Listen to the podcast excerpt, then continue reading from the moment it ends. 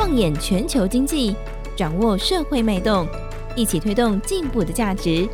金周刊编辑室好好说，带你说出改变的台湾。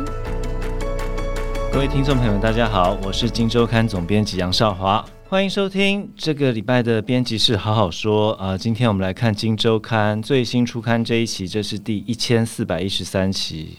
我们刚刚出刊的杂志，我们的封面故事写什么呢？各位朋友们，新总统诞生了，刚选举完了。那其实金周刊在八年前，我记得那时候小英总统刚当选的时候，我们也做了一个封面故事来讲小英这个她的性格。我们记得那时候是用柔韧不屈这样的一个标题来定调她，好，帮她下一个注解，好，让读者知道她是怎么样的一个风格的一位领导者。那其实八年下来，我想。看起来一路走来，大致都贴着这个四个字啊、那今天新总统出来了，不管你喜不喜欢赖清德，不管你有没有投票给他，有没有投给赖清德，我想他是未来至少未来四年我们台湾的一个领导人，你必须要认识他，但是不能只是从台面上你看到他的表现，看到他的言行这样子来观察。还有一些不为人知的一面。那这一次跟我们一起聊的是这个我们的主作记者燕恒，燕恒好。嗯，大家好。这一次我们其实为了准备这个封面故事，真的很辛苦，因为你要了解一个人他的一些，透过一些不为人知的故事来了解一个人的行事风格，本来就很难哦。你要多方打听谁在哪一个阶段跟他很熟，是跟他的亲密战友啊，然后跟他是有亲密的伙伴关系。而且这一次大家也知道，我们这一场总统选举。三个候选人都很强啊，三强鼎立，所以其实，在准备工作的时候，《金周刊》的编辑团队是兵分多路啊，每个都做了同样的功夫，同样深的这个功课下去啊。那最终礼拜六敲定了封面故事的主角，终于敲定了赖清德就是燕恒负责的啊，燕恒就要紧急的把稿子写出来之外呢，今天也赶快来上我们节目。呃，燕恒这一次走访了非常多这个大家原本不知道赖清德熟识的一些对象哦，或者是一些呃挖掘到了一些小故事。燕恒，你会怎么讲赖清德这个人？然后为什么这么说？嗯、呃，因为其实赖清德在台湾政坛已经快要三十年了嘛，那大家其实对他也算是有一定程度的的了解，不管是在很多的这个新闻报道上面，或者是说很多的。就是新闻画面上你会看到他的样子，对对。那一般大家对他了解，当然就是他会是一个，他是一个蛮硬派，然后蛮坚持的人，对，对。然后包括说像他比较争议的一些事件，例如说他在当台南市长的时候。这个为了要抵制这个贿选的 议长，所以有多大贿选的这个李全教，对，当时是议长，多达两百多天是不进 议会咨询，这当然是一个当时争议很大。这党内也有人有反对，对不对？对，就是连包括他的这个情同姐弟的老大姐陈菊都有这个劝他过，对，是，所以但他还是不去，就是对他还是不去，所以大家其那包括说他一九年总统初选的时候出来挑战小英这件事情，对所以他过去几个比较争议比较大的事件，会让大家。认为说他好像是一个，你说他是坚持嘛，就折扇 固执这样子，对。但是可能他也会有一些负面的一些批评，对，就可能会过于专断啊，或者是不太容易听进去别人的想法等等，对。那这些当然是他在台面上就是的一种政治的性格。那因为他也是一个蛮蛮久的政治人物，所以我们这一次其实在准备这个时候，就会很希望可以去呃多打听到一些他可能比较大家比较不熟悉的那一面，这样子。是是。那包括说他的兴趣啊，他的生活这些，其实都是过去他很少在台面上面，不知道他有什么兴趣。对，而且因为他又是一个比较低调的、保守的的政治人物，所以其实他过去在媒体上，你不会听到他主动讲说他的家人怎么样啊，或者是他私下的生活怎么样啊，他的朋友怎么样。对，然后甚至这一次打听下来，就是说，其实他除了呃政治圈的一些朋友之外，他其实。不像一般的政治人物是这种会广泛交友的这种，他其实生活圈是比较小一点，所以你分到这个人物对你来讲是一个很大的挑战，就 不是应该是说，就是他他不是那种善于跟大家交际啊，然后会很喜欢应酬的这一种。深交的人，至少我们这样采访一轮下，深交的人不像一般政治人物这么多。不是，应该是说他不会很广广泛的去交朋友，可是他只要交到朋友，他就会走得很远。因为我们这次问到非常多的的他的友人们都。都是认识他二十几年，然后都保持很好的的关系。其实这蛮不容易。对，最久的当然就是从他一开始在一九九四年或者是一九九六年开始在选国大代表的时候，就一直交往到现在的人。对，所以你会发现说，其实他是一个蛮就是蛮专情，然后蛮 到现在还保持常常态联络。对对，好，是哪一位？呃，像是我们这次有访问到的是这一次挂他台南市的竞选总部的主委的王永顺老师，嗯、对，对。他就是从一九九四年开始就就一直跟着他，哦、对，然后包括说还有他的老师成大医院的老师陈志宏也是一样，就从他在学生时期就一直到现在，嗯、对，那即使他后来踏入政坛，还是跟老师维持很好的关系，嗯、包括说他那时候去呃挑战小英的时候，就是陈志宏去帮他领表的，哦、对，因为他那时候。觉得说不要让政治圈的朋友们太为难，所以就是请民间的友人们来帮他做这些。对对，访了这么多人，觉得印象最深刻的一些，我们常讲一些早期的故事的话，你对。你会怎么来讲？我觉得印象最深刻的就是我们这一次采访到他的，大家说是他在民间最好的好朋友，一个叫做志明的。的大叔这样子，对，那这个谁啊？他对他他是叫电台志明这样子，那电台志明，对，那他本名叫做康银寿，他其实就是在台南在做地下电台的一个主持人，是对，然后他本身就是拥有非常多的听众，地方电台了，对，地方电台，对 对，那他其实是在。早期就是赖清德第一次要选立委的时候，对对，然后跟他有一些接触这样子，哦、对。那他那时候跟我讲说，他觉得赖清德很不一样的是说，因为其实他在地方的的这个收听者很多嘛，嗯、那当然也有一定的影响力，对，对。那也有很多政治人物会想要跟他联系，那、嗯、但是通常都是就是选前可能跟他很好，但是选完之后就不理人，哦、这样子。对，但是他觉得赖清德很特别，是说那时候呃，他们可能在选前有过一面之缘，这样子。那选后之后，赖清德已经当上立委了。那有一次就是经过他的这个他开的中药行这边，然后发现志明不在，然后他就会很礼貌的，就是留纸条给他，然后跟他说：“哦，哦，我是。”赖医师这样子，然后留下我的电话，然后就说啊，我这次来找你，你不在啊，那我下次再拜访你。这样。有人情味。对，然后又他其实这个发生了好几次，然后就觉得说这个年轻人就很有礼貌，然后待人很诚恳，对，就不是这种。为了选举，可能利用完我之后就就不理你这种，变成一个，所以他也上他节目嘛，对不对？对，所以后来他们两个就变成好朋友，然后他就开始觉得说，因为赖清德是医生出来嘛，可能讲话比较稍微文绉绉一点，他就觉得你这样很不太接地气，所以他就跟赖清德建议说，不然你来上我的电台节目好了，我们就是。让你就是每周在电台里面去接民众的 call in 啊，哦、然后我们去回答民众的问题啊，就是然后有时候讲讲笑话、啊，开开玩笑这样，嗯嗯嗯嗯、就是让他可以更亲民。对，那所以他们就是从那因为赖清德一到五要在立法院上班嘛，对是立委，然后 说那你每周六上午就来上我的电台节目这样，所以他就真的每一个周六的上午就去上志明的节目，跟他等于当他的固定的节目来宾。是哪个时间点开始的？你知道吗？就是他在当立委之后，九六左右。他当立委的话是从九八年，九八年左右开始，这样子一路讲讲到多久啊？他这个维持了十年哇 以上，对，我觉得这也是赖清德很。嗯很厉害的地方就是他其实做一件事情就会坚持很久，像我们刚刚前面讲，他交一个朋友就会交很久，只要是他认定是对的事情，或者是他觉得这个人值得深交，他就会坚持非常久。希望我们这个 podcast 也可以撑十年以上。是。对，那他他们还有讲到是说，因为因为这种电台嘛，收听者都是这种比较基层的群众这样子，那大家就会有反映一些生活上面的问题啊什么。那比较小的，当然那个志明大哥他就可以自己透过。他的方式来解决，但是有一些可能涉及到一些公部门啊或者政策这种，他就会转去给赖清德的立委服务处，是，所以他们就等于是就说两个好朋友，一个在民间，然后一个是当当明代这样子，对，就等于是两个人一起合作来解决很多。民众的问题哦，有点江湖 这种武侠故事的感觉。对，所以他就讲到说，当时赖清德的这个立委服务处叫南门路二十一号，这是他的那个地址。对，对，那其实，在当时就是一个很多的民众会去那边挂号的人。哦、对他们讲到一个很特别的说，因为赖清德是医生出身嘛，对，对，所以他就是会让民众。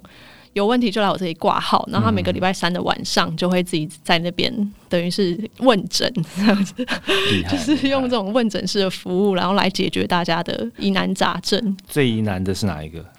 对他们有讲到说，因为那时候大概。是两千零六年左右嘛？嗯，对。那那时候不知道大家还记不记得，就 那时候台湾很流行现金卡。记得啊，记得啊，我们做财经杂志的，记得这件事。对，那时候好像叫什么 George and Mary。对对对。然后就很多人因为 George and Mary 的那时候被大家讲，就是这个谐音就是借钱然后免利息，对，对，这是台语的，最后搞出了一个那个双卡风暴了，对，对，然后那时候就是几十万人都有卷入这种卡债风暴嘛，对，那还不出钱什么，那因为纪炳他在这个电台，他就会接收到很多这样子的讯息，对，那因为赖清德本身也是大家都会知道他是矿工。支持嘛？对，他他也是贫苦家庭出身，所以他们对于这种弱势的人，人家都会特别的关怀这样子。对，那他们就觉得说不能这样，因为那时候确实是很多人因为卡债搞到家破人亡这样子，所以他们就觉得应该要解决这个问题，所以他们就跟等于是以立委的角色啊，就办了一个协调会这样子，然后把银行找来，然后也把、哦、把这些借钱的民众找来，对，就是想办法去帮他们解决这个卡债的问题，这样子。真的是从倾听基层的，所以难怪你我看你文章写，有人说他苦民所苦了，就是他大概从底层接，你想想看，接地方电台 call in 十年的这样的一个历练出发，很了解民间发生了什么事情嘛，然后可以想到怎么解决这些问题，所以看起来他的，我们在看他的这个历次参选没有败过，对不对？对，他很厉害，他是参选过一次的国大代表，对，然后四届的台南市的立委，然后两届的台南市长，然后到后面最近两次的总统大选，对对，总共九次。比较大的挫败会是什么？哦，对，对，因为赖幸的从政时看起来就是一路没有尝过任何败绩这样子，对，然后看起来好像一切都很顺利，对，对。那当然，唯一一次的失败就是在一九年的时候，他在总统党内初选挑战小英这件事情嘛，对。那那时候当然就是因为一些可能选举方式也有改变这样子，对，对。那后来。他就吃下这个这个败仗这样子，对，那那时候当然他可能要面对一个不不仅是选书的压力啦，还有党内可能有很多的对他的一些可能不理解。因为那个时候啊，其实我我有看一下当时一些这个联署书，或者就是支持赖清德的一些联。包括像是李远哲写的一封，其实对小英的批判很火辣，你知道吗？那个用词是非常恐怖的。对，对，因为帮大家回顾一下那时候时空背景，就是二零一八年韩流嘛，整个整个韩国语的这个韩流整个造起来，然后。民进党就是在那场地方选举里面大败，这样子。那地方选举完之后，其实隔一年多，马上就要总统选举。对。那那时候各个这个民调数是确实小英的表现都非常的不好。对。对。那民进党内也有很大的呼声，或者是认为说，如果继续让小英选的话，可能我们就会没有办法连任。那时候这样子的民意的反弹是。的回馈是很强烈的，嗯、哼哼哼对。那赖清德当然就是在那之后，他先是去台南市帮郭国文补选立委，哦、对，带着他走选区。当然，他那时候也听到很多这样子的回馈，嗯、所以我想他最后会出来挑战他，应该是。也不是为了个人，就是基于一种觉得，如果他不挺身而出的话，就没有办法，可能民进党真的会输掉这场选战的这个心态出来，这样子。那当然后面会有一些比较复杂的政治的一些因素，这样。对，不过这个结果看起来，就是说他这他这个失败的结果看起来，其实从现在来看的话，对民进党来讲，应该是一个蛮正向的发展的，就是说因为。呃，当时他们先经历过这个党内的初选，嗯、然后等于就是整个党就是先整军，对对，然后就是先振作起来这样子。那小英当然也是在那个初选之后，可能加强了他对跟年轻人的沟通啊，加强一些网络宣传，哦、对，所以最后，所以他是一条鲶鱼的感觉，可以这样讲。对，就是嗯、呃，那后来当然他也邀请赖清德当他的副手嘛，对对对，就形成一个最强组合这样。所以他这一场挫败之后，他立刻就放下嘛，对不对？然后他就觉得还是要促成党内的。对，因为他那时候选书之后，当然他就消失在整个媒体上。对对，那时候大概有一两个多月的时间，其实大家是不知道他在他在做什么的。对，对，那后来当然我们事后就是这一次访问也是问到一些他的民间的友人，就是说他那时候选完之后，大概就是几乎都在待在台南。嗯哼哼对，那他就是在家里呃看书，然后存钱。嗯这样子，对的，那当然就是一定也会觉得很挫败嘛，因为毕竟在那之前，他人生从政路上并没有经过这种嗯。选输的状况，这样对。对，那当然有经过一番思考，那后来就决定好了，那接副手。好，从这个过程看呢、啊，其实某种程度他还是看大局，然后有分寸在的一个人嘛，对不对，对？讲到分寸，其实你报道中有一个故事，我一直印象很深，就是这个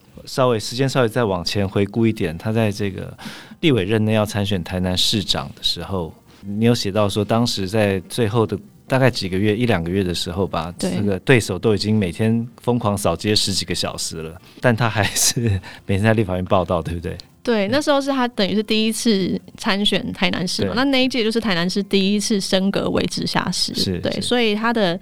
党内的竞争者非常的多，包括原来的市长、原来的县长，哦、对，许天才啊、舒焕智，然后加上他的两个立委李李俊英跟叶宜津，对，对，那他。其实算是里面也也不算特别资深的嘛，对，对，那他就是等于强敌环视这样子，嗯嗯嗯、对。那他们那时候初选应该初选前的两三个月吧，嗯、对。那他那时候民调是稍微领先啊一点点，领先许天才大概两两三趴这样子。那其实。非常的近，对 对，所以那个那幕僚们大家都很焦虑，就是因为这是一个激战这样子。那因为当时他还有立委身份嘛，嗯、对，那所以对手们他的初选对手们就是每天都在地方上走啊。其实到后面选举真的是每天至少会十个小时起跳的这样，是是，是。对，那但是他就是还是坚持说，因为他立法院有立法院的工立委的工作，所以他每天早上都还是要去立法院开会。哇，那开完会之后，可能下午再回到台南去跑一些地方的行程，嗯、然后晚上我就再回到。台北来住，然后隔天早上再开会，这样子，嗯、所以他也是每天维持这样子的行程。是，是，那就是维持到就是他的幕僚们都非常火大，就觉得你到底是要继续当立委，还是要选市长？就是觉得，哎、欸，他怎么会？就是不知道现在的状况很危急。一样啦，就听起来还是这个，就是择善固执嘛。对，听起来就是他认为这是他的本分，确实是这样子。你你不能够对对。对不过听起来，因为这个。在讲说他的这个折扇固执，我们当然前面有提到，有时候会被人家讲成是专断哈。但是我们这次采访下来，包括郑丽君，包括什么，对他的这一年多来的转变也颇为有感。是吗？对，就是因为赖清德大概他这近四年来当副手嘛，嗯、对，所以他就是等于也是扮演好他的角色，他就是一个无声的副手，就是默默的的做自己的一些准备这样子。对，那当然，因为他这一次要选总统，所以他也找了非常多的学者。大概两年多前开始，他就是开始找很多产业界的朋友去做读书会，这样子去了解各个面向的问题。那也跟呃郑丽君的那个青平台智库来合作。对，对，那这一次当然就是一两。百个学者跟他有一些长期的讨论，所以他们提出了国家希望工程的这个整个政策蓝图，这样子对。对，那那个郑丽君前部长他是讲说，他们其实在开会的时候，他的方式就会是比较，他可能自己有个方向，可是他会很广泛的听大家的意见，哦、对，然后去反复的提问，然后修正这样子，嗯、然后做出来之后，嗯、可能他会把问题再带回去思考，或者是说他可能从外面又听到不同的人给他的一些意见，对，所以就是。去把它统统合成最后一个结果，就比较不不再是这种就是只相信自己的判断的这种作风。对，你会怎么说赖清德呢？最后如果给你举一句话，你会怎么说？嗯，我觉得用一句话真的很难形容了。对对对，但是呢，我我是这样想了，就是说。毕竟选出了这样一个新的台湾的一个新的总统，一个新的领导人，我们对他有无限的期许。那如果从彦恒这样一趟深度走访下来，他真的访了蛮多人的，就不同阶段每个认识赖清德的人谈了一些故事，大家可以多多参考。从他们嘴里谈出来的故事，确实是一个。能够听到底层声音，然后苦民所苦，并且有他坚持理念，然后最近也开始更懂得包容，更懂得变通，期许啦，我们就期许这个受访者谈的这些形容词，确实就是我们下一任领导人的一个特质啊。好，那以上就是今天节目，谢谢大家收听。那有兴趣的朋友不妨多参考，这是《今周刊》第一千四百一十三期我们的封面故事。标题你不知道的赖清德，好，这个大家来透过这个报道，可以更认识我们的下，至少是未来四年台湾的新的领导人。好，节目到这边，谢谢大家，拜拜。听完 Podcast 节目，有好多话想分享，想要提问却无处可去吗？别烦恼了，现在只要点击资讯栏下方的 Discord 社群平台连接，输入昵称就可以立刻问问题，与主持人互动哦。让我们一起在学习的路上不孤单，等你来加入。